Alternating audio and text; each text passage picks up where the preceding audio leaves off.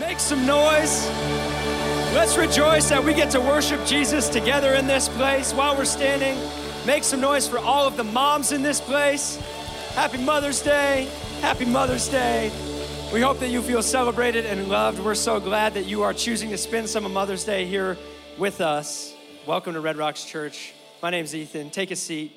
Since I have the mic, I want to welcome some moms that are watching online, including my own mom, Andy Matat. Happy Mother's Day. The GOAT. My mom is the greatest mom of all time. Uh, happy Mother's Day to my mother in law, Krista. A lot of people don't like their mother in law, but I love mine. She is awesome. So happy Mother's Day. And my wife was here at the 9 a.m., and now she is with our son. She's an incredible mother. So happy Mother's Day, babe. She's the best. Uh, the gift to all of you for Mother's Day, it's my week for my Get to Know Your Pastor graphic that got posted on social media to come up on screen. So bring that up. Here we go. Doug and Ryan just don't get enough opportunities to roast me, so I'm really glad that they got this chance. And I just wanted to address a few things that are said on here. Number one, when this photo was taken, my hair was very much more in the awkward phase. Now it's grown out a bit. Ryan's incredibly jealous. So great joke, dude. Got me. Hilarious. Low hanging fruit of making fun of my weak facial hair and my chicken legs. Nothing I can do about that. Our trip around the world and documentary we made that nobody ever watched, but we work into every sermon that we ever give. Making fun of all of us together. The stats are where it's at on these things. Ryan's is coming out this coming week, so you're gonna wanna check that out. Enneagram number. Don't care and please don't tell me yours. I know I just offended some people. I actually think the Enneagram can be a great tool, but for most people, it's just like an excuse now. Yeah, I'd, I'd love to help you move, but I'm a six, so unfortunately, yeah, that would that would be challenging for me to help you with that. I'm a four, so there's just no way I could do such a thing. And we rattle that off to people who have no idea what it is, like coworkers, and you're like, no, it was really that was a fun meeting for me because you know I'm a nine, and they're like, kind of arrogant. You rate yourself a nine out of ten. Wow. Okay, probably call you a six or a seven, but no, it's a good. It can be a good thing. I'm a seven.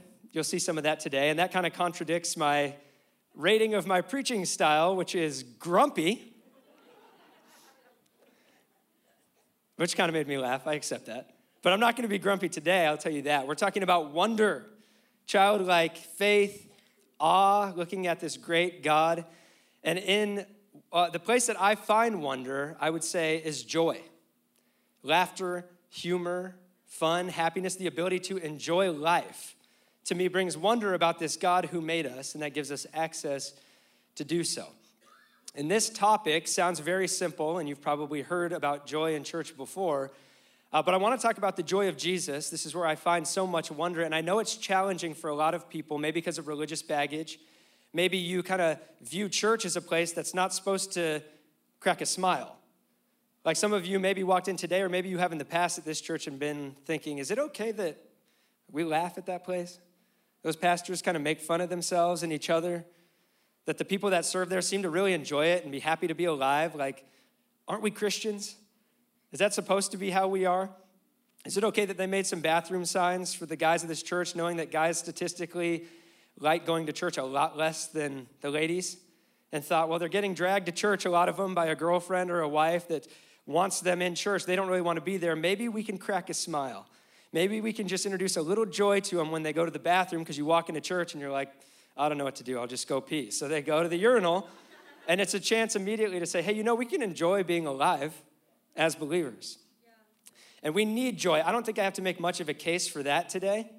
You look around at our culture and society, and it's not just that people are unhappy, there is deep despair and depression all around us. We desperately need joy, and it's really hard for us as broken human beings. We have a negativity bias within us that it takes 14 seconds for a positive memory to imprint in your brain, but only three seconds for a negative one. Anybody agree with that? Anybody feel that? It's kind of our bent is towards the negative. And so as we approach joy, I know there's a couple different audiences in here that might come at this from some different angles. Some people would hear a, series about wonder and childlike simplicity and, and joy, a message about joy, and think shallow, weak, heard it before, been to church around Christmas, I get the joy thing. Give me some meat. And I actually wrote this sermon for you if that's you.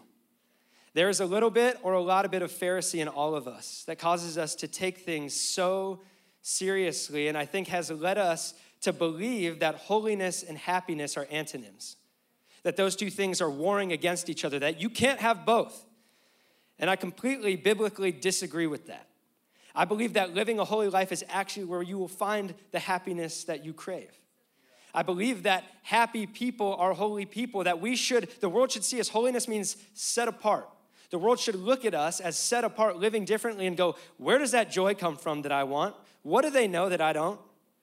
That's who we're to be, but for a lot of people, maybe because of the church you grew up in or some sort of background, you believe that holiness and happiness can't go together. And I'm praying today, I'm not coming at you today, I'm praying that you would feel freed up, weight lifted off of your shoulders to remember that you have a God who is joyful and wants you to enjoy life with him. Jesus said in Mark 10 15, anyone who will not receive the kingdom like a child will never enter it. In Luke 10, it says that Jesus, full of joy, thanked his Father in heaven for revealing the kingdom to the little ones, to the simple, the ordinary. Jesus taught his yoke is easy, his burden is light. Life is hard. The Christian walk is hard. And suffering and trials will come. And that's why it is so crucial for us to be people of joy. Jesus wants that within us. And some of you in here may hear about joy and think, that's just not part of my vocabulary. I don't feel that. I don't have that. Maybe circumstance, maybe kind of the background you have, whatever has gotten you there. Joy is not a thing for you. And my hope and prayer today is that you would taste it. And I'll be so bold as to say from the beginning that the only place to find the joy that your soul craves is in Jesus. He is the source. And a lot of people, Thomas Aquinas says this no one can live without delight. And that is why a man deprived of spiritual joy goes over to carnal pleasures. People will go looking for happiness, for joy. They'll find it somewhere. And we live in this narrative of the pursuit of happiness that I actually think is off. I think that we are all trying to be happy because God put that in us, but we are looking wherever we can, and it leads us in the pursuit of happiness to selfishness and destruction. Because we'll do whatever it takes to just feel it at whatever cost to ourselves or to somebody else. And I don't believe that that's the pursuit we should be on, but it's the pursuit of Jesus where we will find joy. My party people, the Enneagram 7's in the room. Of course. Hey, here's the deal. Today, it'd be easy to hear this as a party person and be like, this one's easy for me. I love enjoying life. I'm not even gonna feel bad about the mistakes I make this weekend. Ethan's telling me to just go have some fun. And I'm not trying to rein you party people in. The world needs people who just want others to enjoy life, but I am trying to give you a deeper, better understanding of what it is that you're looking for. Because some of us, in the name of fun and enjoying life, are coupling that with shame and sin, and that's not joy. That's fleeting, that's temporary, and it's not ultimately what you want. And I believe that there's more than a taste of fleeting happiness for you. So, with that said, let's talk about a little wonder and a little joy.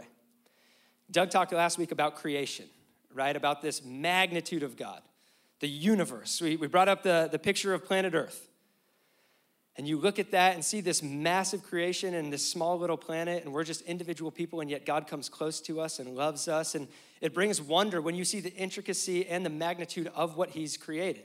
You can be sitting at the base of Everest be in the Himalayas and just see this glorious splendor of God. Or you can be on a beach, which I think a beach is the best picture of where this is all headed. That's the place where I just feel peace and joy. You see this great ocean and this God, and you're just sitting there like, man, look at what He has made. So I see that in the big creation, but it's also in very simple things that God has done, things He's created, that I see some of His humor. I see some of who He is. For me, Hilarious looking animals are a place that I find wonder. This might sound weird to you, but let's bring a couple up. Just, I look at something like that and I just go, why? Why create something like that? Look at the look on that thing's face. Why, why make something that looks like that? Keep going. Lemurs And monkeys, they are like the kings of fun and mischief. Like, God just made those guys. Look at the look on that thing's face. That thing shouldn't be allowed to creepily smile at us like that. This next one might be one of the ugliest animals that I've ever seen. And he knows it so fully that he is so used to people taking pictures and laughing at him that he's flipping off the camera, it looks like. But I found a creature that's even more awful looking than that. There he is. had, had to do it. So easy. Sorry, Doug. Not really. And then when I was looking at ridiculous looking animals, I found this which is incredible Photoshop work. Obviously, that's not real. It's a shark and a horse mixed together. But I was, this, may, this whole thing may be so lost on you. Maybe you're a little more serious. That's okay. I was crying laughing looking at somebody thought of that. God gave them a brain to, for some reason, think of that and make that. So I look at some of the things God has done and I'm like, why? You didn't have to do that. And maybe some of those creatures look that way because we're on the other side of the fall of man, right? But they, these things he's done, intricate ways that he's brought laughter to us. And as I looked deeper into laughter, I actually found that it's one of the most beautiful yet confusing things to philosophers. G.K. Chesterton said, I have often thought that the gigantic secret of God is his mirth. Mirth means amusement, especially as expressed in laughter. Many philosophers have looked at human beings and concluded that man's tendency to laugh is too complex to explain with a single explanation. One of these types, Wylie Sypher, he said, We do not really know what laughter is or what causes it. The father of existentialism, a deep thinker, Soren Kierkegaard, a serious type guy, he taught that humor is a reflection of the childlike, but it is not inconsistent with true maturity, which sounds kind of like Jesus saying, You got to inherit this stuff like a child that there's actually deep maturity in humor and enjoyment in joy. And Kierkegaard also said that greatness is denied to those he deemed stupidly serious. This is coming from a non Christian perspective of philosophers looking and being kind of confused and perplexed at the roots of joy and laughter within us. Where, where does this come from? It's awfully perplexing if you can't see the God behind it. Where does this come from in us? And the reality is, the theology of joy is rooted in the theology and existence of God. It's part of who He is. Like when you think of creation, God didn't have to sprinkle this kind of stuff in, right? He made stuff and He made humans and said, work this thing. There didn't have to be this element that we could enjoy it and laugh and have fun together. But it must be so much of who God is, so much of His character, because it's in us, right? I see it in my, my two year old son, Zeke. That's where we see it the best, is in children, right? Like Jesus said. He's got this joy and this humor, sense of humor in him that, that's just in him. And I see this all the time, but I want to show you real quick a moment that cap- my wife captured this. He was younger than he is now, which is obvious, but it, they developed so quickly that he wasn't saying all the words that he's saying now. He wasn't grasping all the concepts he is now, yet still, for some reason, something about this moment on a show that he watches just got him. So he's watching Blaze and the Monster Machines, which is, I'm sure you all binge it, but it's a show about trucks. And in this episode, there's a villain, the litter critter, which is a raccoon that's singing about littering all over Axle City. And this is Zeke's reaction.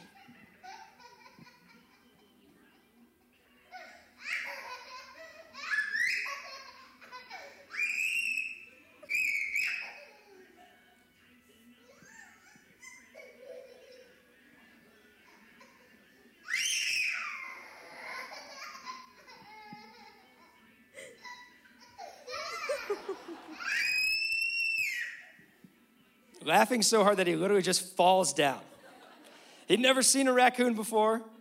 Steph and I didn't teach him that littering, singing raccoons are funny, but something just struck in him. And I was hoping maybe those of you that are still not cracking a smile, maybe that would bring a little joy to you today because there's also wonder, like deep wonder it brings to me when I see that in my son and I just think, he's just got that. That's just in him. Oh, because he bears the image of the most joyful, most fun, most humorous, happiest being of all. That's who God is. And you may not have been taught that or believed that, but you can see it all through his story, right? Creation. He creates everything and he keeps saying, This is good. This is very good. This brings pleasure to me. This brings joy to me seeing all this. And then he sets up the design of the garden. We joke about this a lot, but it's reality, right? Hey, here's an all inclusive setup a bunch of trees and beautiful landscapes and rivers, and you can eat as much fruit, all the best sugar, and you'll never get fat or sick. Oh, and you're the two best looking people of all time. No need for clothes, just go have some fun. That's, that's God's design of the garden. You can't hear that and not see joy and happiness and fun and pleasure are a part of God and what He wants for His creation. That's the reality. And to me, where I really find wonder is that on the other side of sin, we still experience this. That as broken, fallen human beings, kind of doing our best to burn this place to the ground, we still experience joy and we smile and we laugh. It must be so much of who God is that it's still so present that even the effects of darkness and sin cannot stop the power of joy. That brings wonder to me. And we, we can see it in the Old Testament, this kind of dark, sad story a lot of the time. Early on, Abraham and Sarah, they are in the Hebrew, they are described in age as as good as dead. That is how old they are. That's what the Bible says about them. They are that old. And they've been told they're going to have this miracle child. So when they do, God says, name him Isaac, which means laughter. Don't ever take yourselves too seriously and don't ever doubt how whimsical and amazing and miraculous your God is. The Israelites have this rhythm of rejoicing. They go through hard times and they'll walk through the Red Sea, they'll come back together and they'll rejoice again. That's, that's who our God is. We remember him. We're just going to rejoice, be filled with joy right now. Heck, King David was basically stripping and dancing in the streets, worshiping, right? That's in the Bible, rejoicing. And this thread keeps going. When the Israelites return from captivity in Babylon, they're back together, and Ezra is reading the law to them, and they are just weeping and mourning at how far they've fallen from God. And Nehemiah stands up and goes, Hey, that's, that's not what we need to do right now. We've done plenty of that. It's time to get up and smile and laugh and have some joy. Why? As he says, because the joy of the Lord is our strength. Not the law of the Lord, not the strength of the Lord, the joy of the Lord. That is our strength. Is there anybody in here who you just feel weak? Like life is just handing it to you right now? You need joy. That is the strength that you need is the joy of the Lord and ultimately it leads us to Jesus. And that's what I want to talk about for a second. I want to do an exercise real quick. I got from my guy John Mark Comer. I want you to all close your eyes. Close them and picture Jesus. Jewish rabbi, dark olive skin, Cool curly hair. You can peek if you need to remember what that looks like. Picture Jesus. Okay, open your eyes. How many of you, when you picture him, is he smiling, laughing? Put him up high. Okay? So, you guys, most of you watch The Chosen. So, you're getting a, a great picture of the fullness of who he is. But for majority, the majority of people in this room, and far more the majority outside of rooms like this, Jesus is not smiling in our minds. He's not happy. He's not happy about us in our minds. We kind of picture Jesus as this somber, angry, sad, downtrodden, zombie, ghost like Jedi type dude that's just like, be healed. you, you are blessed. Blessed are you if you all would just listen to me. Like that's how we picture him. If we're real, like he's just this mad or sad guy. And hey, Jesus is described as the man of sorrows. And that comes with the territory when you are absorbing all the sin of humanity into who you are. When you are bearing the weight of all of the sin and all of history, then yes, that's going to bring sorrow to you as you look around at what's happened to your beloved people. But he is also the man of joy. And we see that right when he arrives on the scene, right? The Christmas story the angel appears to the shepherds and says, What? Behold, I bring good news that will bring great joy to all the people. Jesus simply being brings joy to people. his entrance into the world. And then he's described, Hebrews 1 9, it quotes back to Isaiah, who foretold the Messiah would come and be anointed with the oil of joy or gladness. He could have been anointed with the oil of a lot of different things, but we have him described to us from the prophets anointed with the oil of joy. That's what marks him the oil of joy. Jesus quotes that same passage in Luke chapter 4. He says he's bringing the oil of joy instead of mourning. Romans 14 says the kingdom of God is not a matter of eating and drinking, and people were fighting about the religious ways to do that, but it's of righteousness, peace, and joy in the Holy Spirit. That's what the king's reign looks like. Joy is a third of that equation, a huge part of who Jesus is. And when you read about Jesus, what was foretold about him and the life he lives and what people said about him, if you didn't have religious baggage, if you didn't have a church context of thinking that God is stuffy and uptight and angry at everybody, but you actually just read about Jesus, you would have to conclude that he is the most joyful, happiest, most fun, most hilarious human being that has ever lived. Which makes sense because he invented humor. He's funnier than everybody. He invented joy. He's more joyful than everybody. He knows it better than anybody. That is who he is. And that's hard for a lot of us, if we're honest, right? There's a little Pharisee in all of us. And the Pharisees, they had the hardest time with this guy about a lot of things, and this was one of them. It clashes in Luke chapter 7. Everyone's questioning Jesus and rejecting him and complaining about him. And here's what Jesus says To what then can I compare the people of this generation? What are they like? They're like children sitting in a marketplace and calling out to each other, We played a pipe for you and you did not dance. We sang a dirge and you did not cry. For John the Baptist came neither eating bread nor drinking wine, and you say he has a demon. The Son of Man came eating and drinking, and you say, Here's a glutton and a drunkard, a friend of tax collectors and sinners. But wisdom is proved right by all her children. So, first, Jesus is kind of poking some fun at the complainers Church people used to complain about a lot of things and be hard to please. So thankfully, that's not the case anymore. He's poking a little fun there, saying, I can't do anything right. I, I, do this, and you say, That's not right, that's not enough. I do this, and you didn't do what we wanted you to do. I can't please you guys. John the Baptist showed up so serious and religious, and he prayed and he fasted. That's all he did. And then you guys were like, Oh, he's possessed. But then the Son of Man shows up, eating and drinking, hanging with his friends, and you say, oh, he's just a glutton and a drunk. He's a lush. Take this in for a second. People literally did not believe in Jesus because of his joy. They rejected him. The religious rejected him as the Messiah because of how much fun he was having. Out at dinner, enjoying time with people, laughing, telling stories, creative stories to get people to understand what he was talking about. And the religious, they said, Oh, this guy, they knew his reputation. Oh, his first miracle was changing water to nine, over 900 bottles of wine at the most fun wedding of all time. And you want to tell me this rabbi was dancing with his friends? There's no way this man is holy, for he is far too happy. That was their conclusion about Jesus. They rejected him because of it.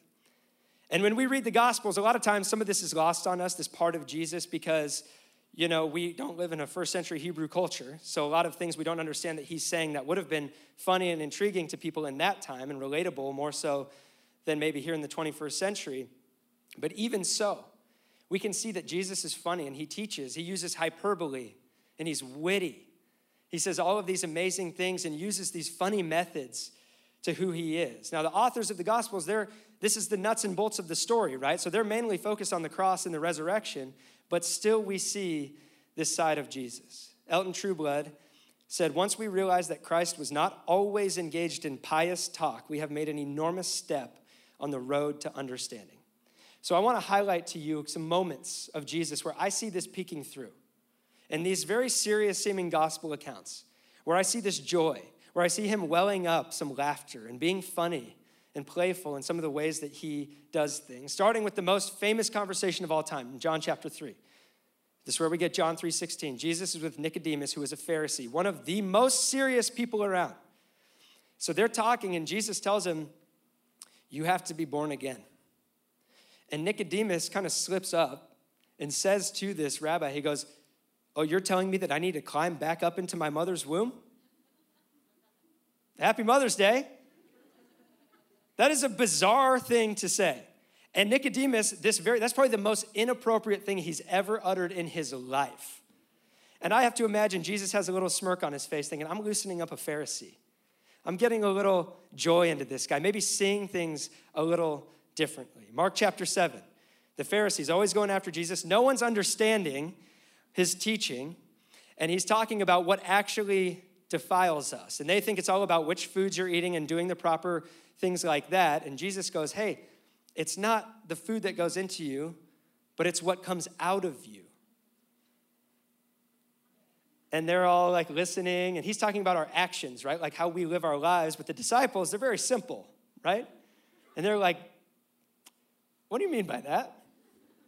And Jesus goes, Well, when you eat food, it doesn't go to your heart and change who you are. It goes to your stomach. And then a little while later, you're sitting and checking your fantasy football roster. this is Jesus going to his disciples so they can understand talking about going number two. He really did that. It's in the Bible. And I bet those guys finally grasped it. I bet they understood what he was talking about. The Pharisees, he has these great one liners, and this isn't that funny to us, but people would have erupted hearing this about them. He says, You strain gnats and swallow camels. You guys are straining all these gnats out of your water and you're paying attention to all these little details, trying to be perfect, and all the while not knowing all the things, the giant things you're taking in that you shouldn't. People would have been like, that was a hilarious way to say that. You painted that picture better than anybody. Mark chapter 12. Hey, Jesus, should we pay taxes? I don't know. Where does money come from? Who's on this? Caesar?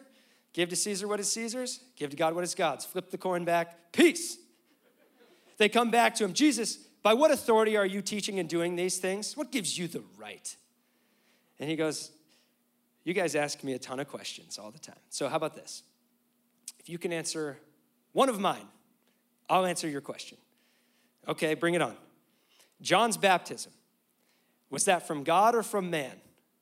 And they're like, they huddled together, like, well, we can't say from God because then they'll ask why we didn't get baptized. But we can't say it's from man because all these people love John and they're going to be mad at us. They think he's holy. They come back, they're like, Well, Jesus, we, we don't know, we can't say. And he goes, Well, oh, I'm so sorry, guys. I guess I can't answer your question either. I'll check you later. See ya. This playfulness, this funniness of Jesus. And he has a lot of fun with his disciples. It's Matthew 17, this bizarre story with Peter, who's kind of an over the top, fun seeming guy, and Jesus knows how to relate to him. So Peter gets questioned by the people at the temple Hey, does your teacher, does Jesus pay the temple tax? And Peter's like, Oh, yes, of course, of course he does. And he's walking away, probably thinking, I hope he does. Jesus is kind of a rule breaker. Never know what that guy's gonna do. So Peter walks in to where Jesus is at, and Jesus unprompted just goes, Hey, Peter, question about taxes. Do you think that a king makes his kids pay the tax for everybody, or that he just has all the citizens pay taxes? He goes, Well, all the citizens, understanding that Jesus is the son, right? And Jesus goes, Okay, but you know what? Those guys are so uptight about the temple tax. We don't want to cause offense. Let's just pay it. Peter's like, Okay, great. Where's the money? Okay, well, here's what you're going to do. Here's a fishing pole. You're going to go out to the lake, and the first fish you catch is going to have money in its mouth. This is in the Bible. Have you read this story, anybody? And you probably just read it and you're like, I don't know what to make of that. What's next? oh, and Peter, by the way, yours is in that fish's mouth too. It's on the house. I've got us both covered a bizarre story. Unless Jesus is fun and spontaneous and playful and knows how to speak to fun, spontaneous people and do things that catch their attention. And he nicknames him Peter. Oh, Simon, let's call you Peter, which would be more like him for us saying, let's call you Rocky. Calling him to a future identity he doesn't see in himself, and also just kind of funny to call the shakiest guy in the group Rocky, right? James and John, Jesus, let's call down some fire from heaven. These people are not welcoming us. Let's kill them all. And Jesus is like, well, first of all, no. And second of all, I'm gonna start calling you two the sons of thunder.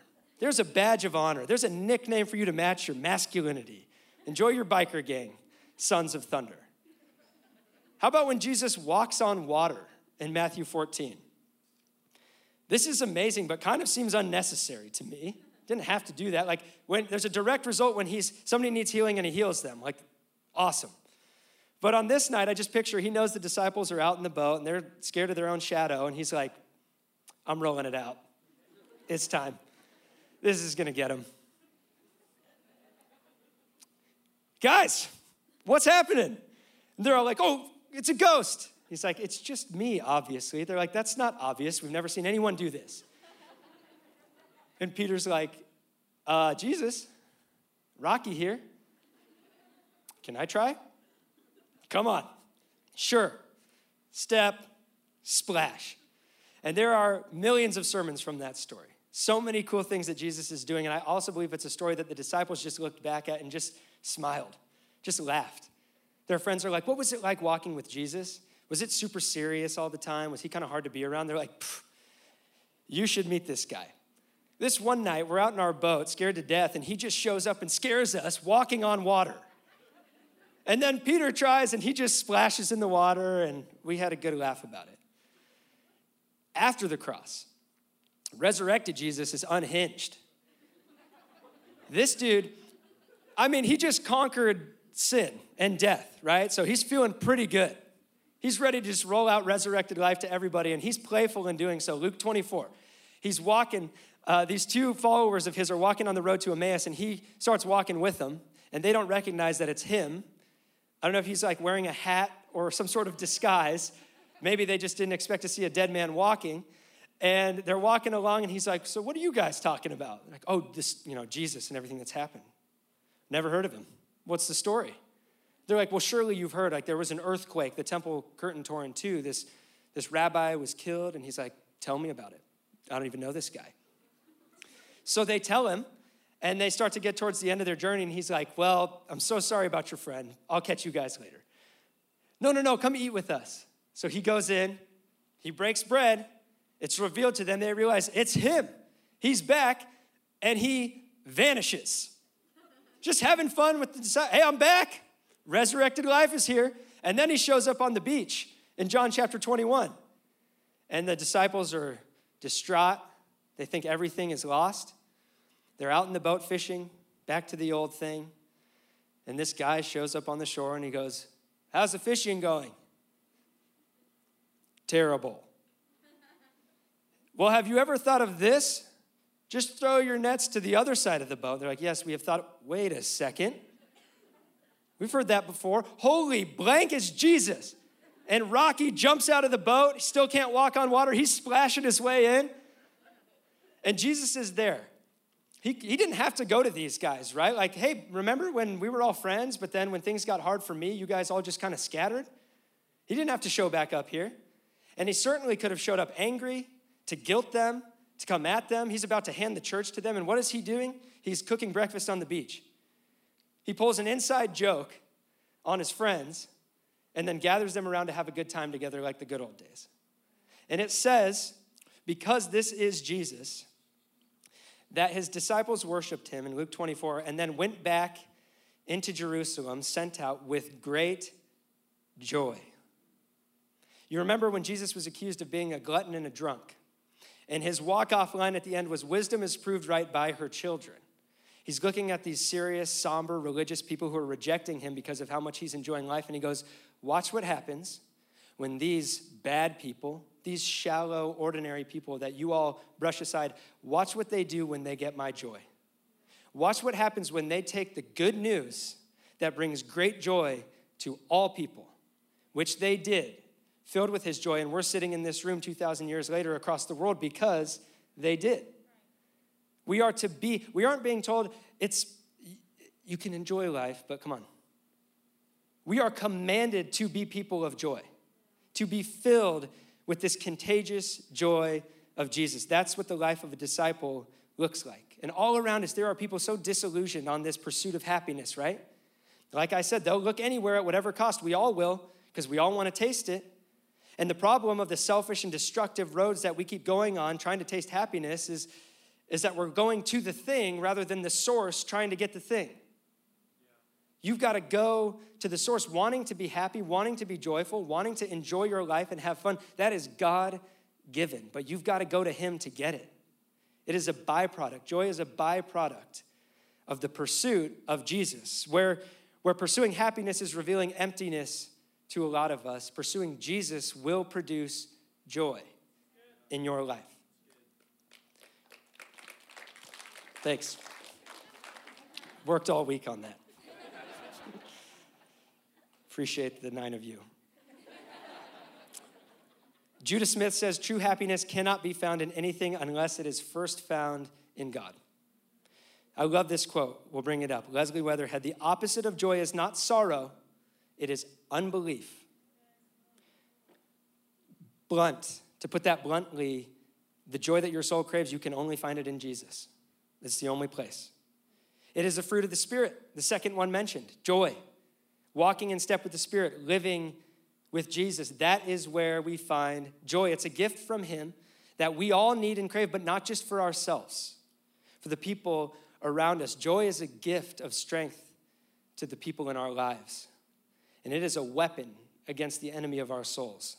Listen to the, this quote from Earl Palmer Joy is baffling to evil and always has been. Nothing is so troubling to the devil as the laughter of joy. It is an insult to the terror and gravity of hell. Evil cannot endure joy because evil is focused inward and also because evil does not have a sense of humor. It is a gift of strength to the people in our lives and a weapon against the enemy of our souls.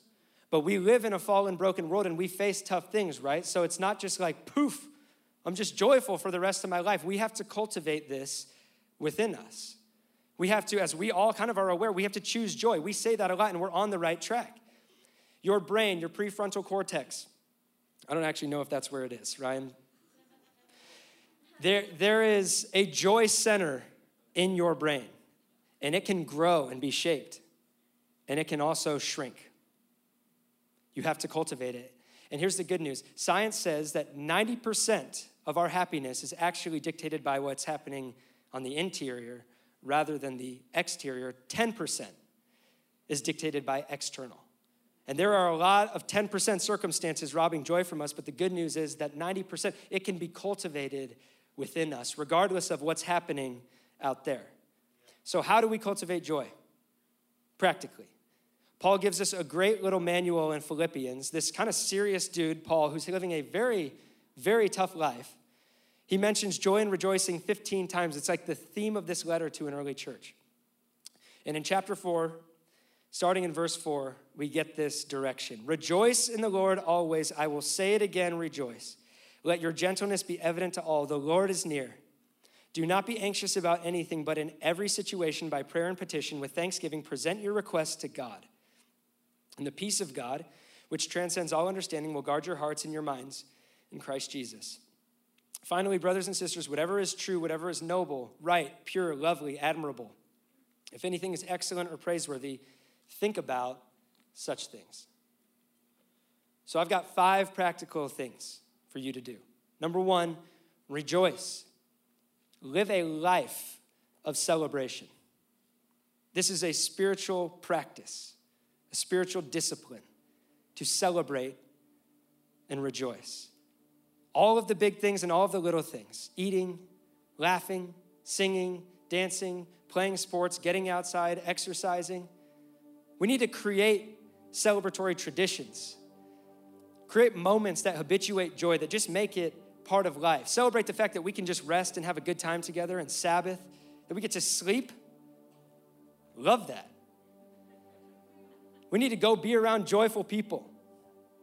Paul's writing to a church, he's writing in the plural. He's saying, No, you do this all together. Rejoice. You are being commanded to. And that goes right into the second one, which is laugh. Earl Palmer says, laughter that has joy as its source is as vital to the health of the soul as it is for the health of the body. And he's right. These are the side effects of laughter boosts your immune system, lowers your stress hormones, decreases pain, relaxes your muscles, prevents heart disease, counteracts anxiety and tension, improves mood, and strengthens overall resilience. The grace of God hardwired into us to just laugh. There's a lot of people out there who just aren't healthy because they stopped laughing a long time ago.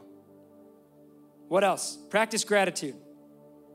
We should be Thanksgiving people every single day, but as human beings, if we're honest, we are professional complainers. The messed up order at Starbucks, road work and traffic, whatever the heck they're always doing, literally at the corner of our church at 35 and 183. Pretty humid, too hot or too cold in our church auditorium. But what if we became really, really good at gratitude?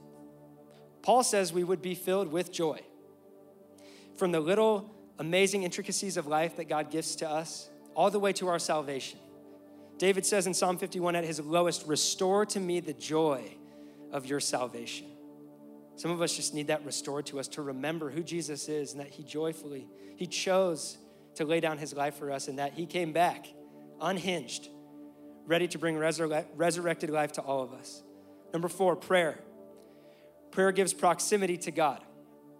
C.S. Lewis said, If you want to get warm, you must stand near the fire.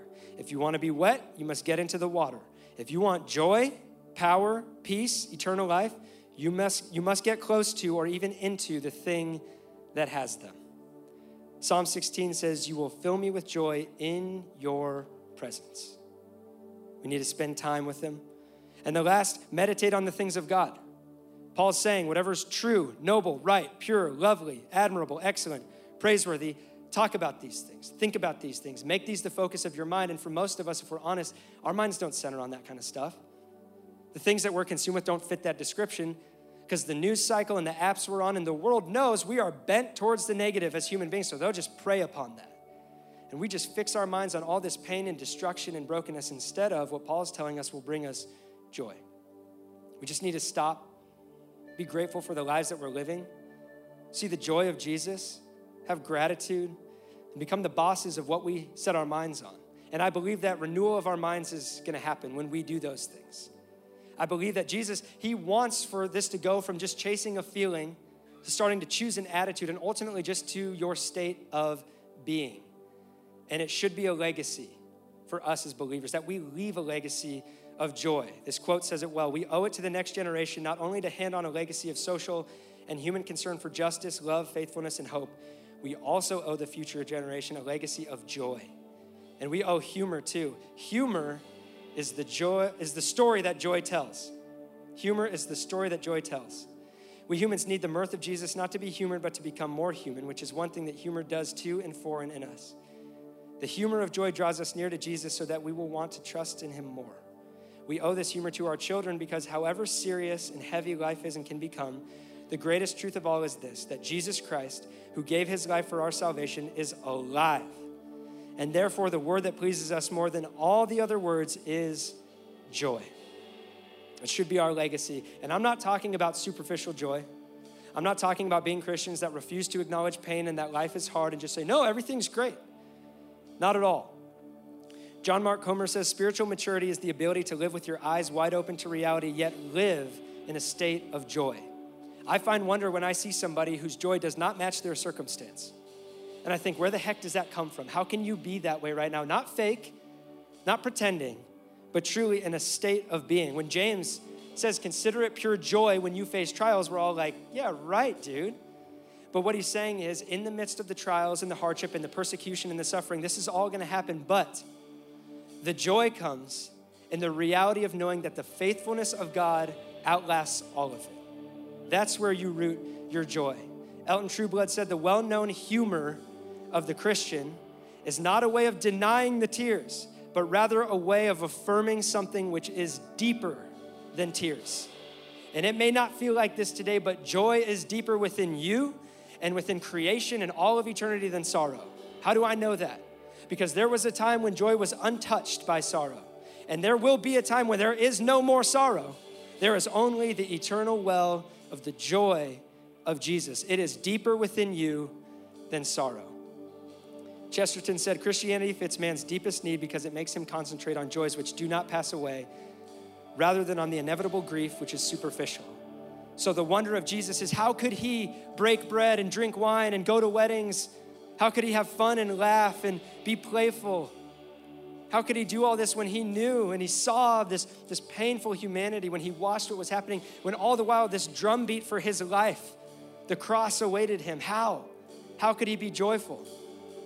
Because he had the perspective, the eternal perspective, to know that, that joy is eternal. The pain, death, sin, this is all temporary. He knew that. And that's why he told stories of the lost coin, the lost sheep, the lost son, that all end in what? A celebration, a scandalous celebration that the religious had a hard time with. Who throws a party for a sinful son coming home? God does. That's who He is. He is the ultimate party person. So, Jesus changing water into 900 bottles of wine is just giving us a glimpse of eternity. Because do you know in Revelation where this all ends up? The wedding supper of the Lamb, a wedding reception. That's where this thing goes. And I love going to weddings. I love at weddings reminding people we're just getting a picture right now tonight as we celebrate together. We're getting a picture.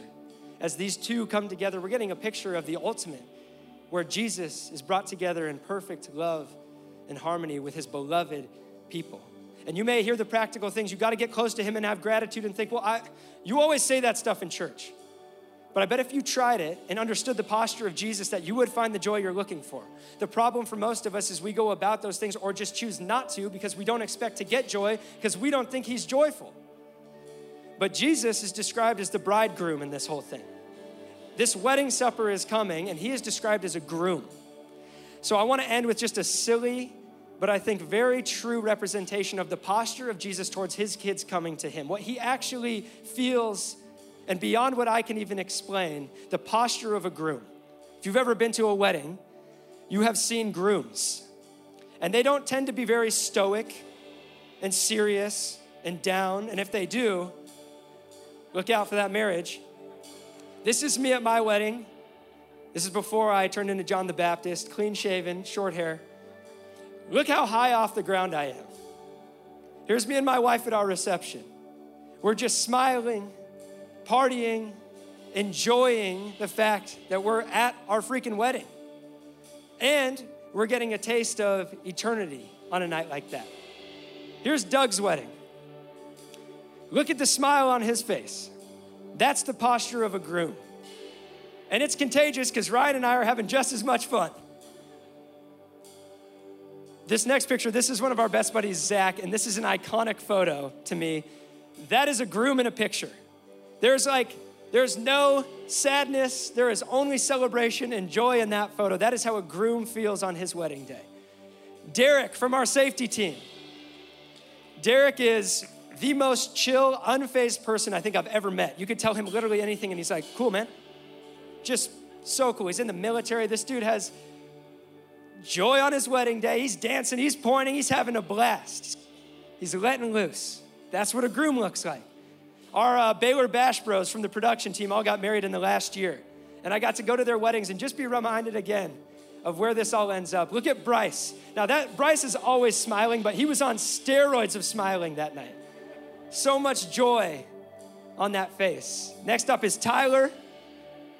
Tyler's a super chill, kind of laid back dude, but not at his wedding, not on this night. He's having the time of his life, and we'll finish with Scott. Maybe the best picture of a groom right there gathered with his people, just celebrating, filled with joy. That is the posture of a groom. That is who awaits you. Is Jesus the man of joy, playful and fun and celebratory, who throws parties? And the ultimate one awaits all of us. So I pray that on this side, it would go from chasing a feeling for you to starting to choose an attitude that ultimately leads to your state of being. That you would get close to Him and find gratitude that you would build celebration as a spiritual practice into your life, that you would remember the big picture, the wedding supper of the Lamb. So, will you stand to your feet? We're gonna sing and we're gonna rejoice together as a family. That's what we're called and commanded to do. Jesus, I thank you for your joy. I pray that it would bring wonder across this room that as broken people, you celebrate us coming home. I pray that we would see you, the posture of a groom the posture of joy that is who you are. And I thank you that we get to taste it and not just taste it, but drink from the well of your joy. And I pray that it would move us to our state of being and ultimately as a church family, as your church, that we, we would be known for our joy and leave a legacy of your joy. In Jesus' name, amen.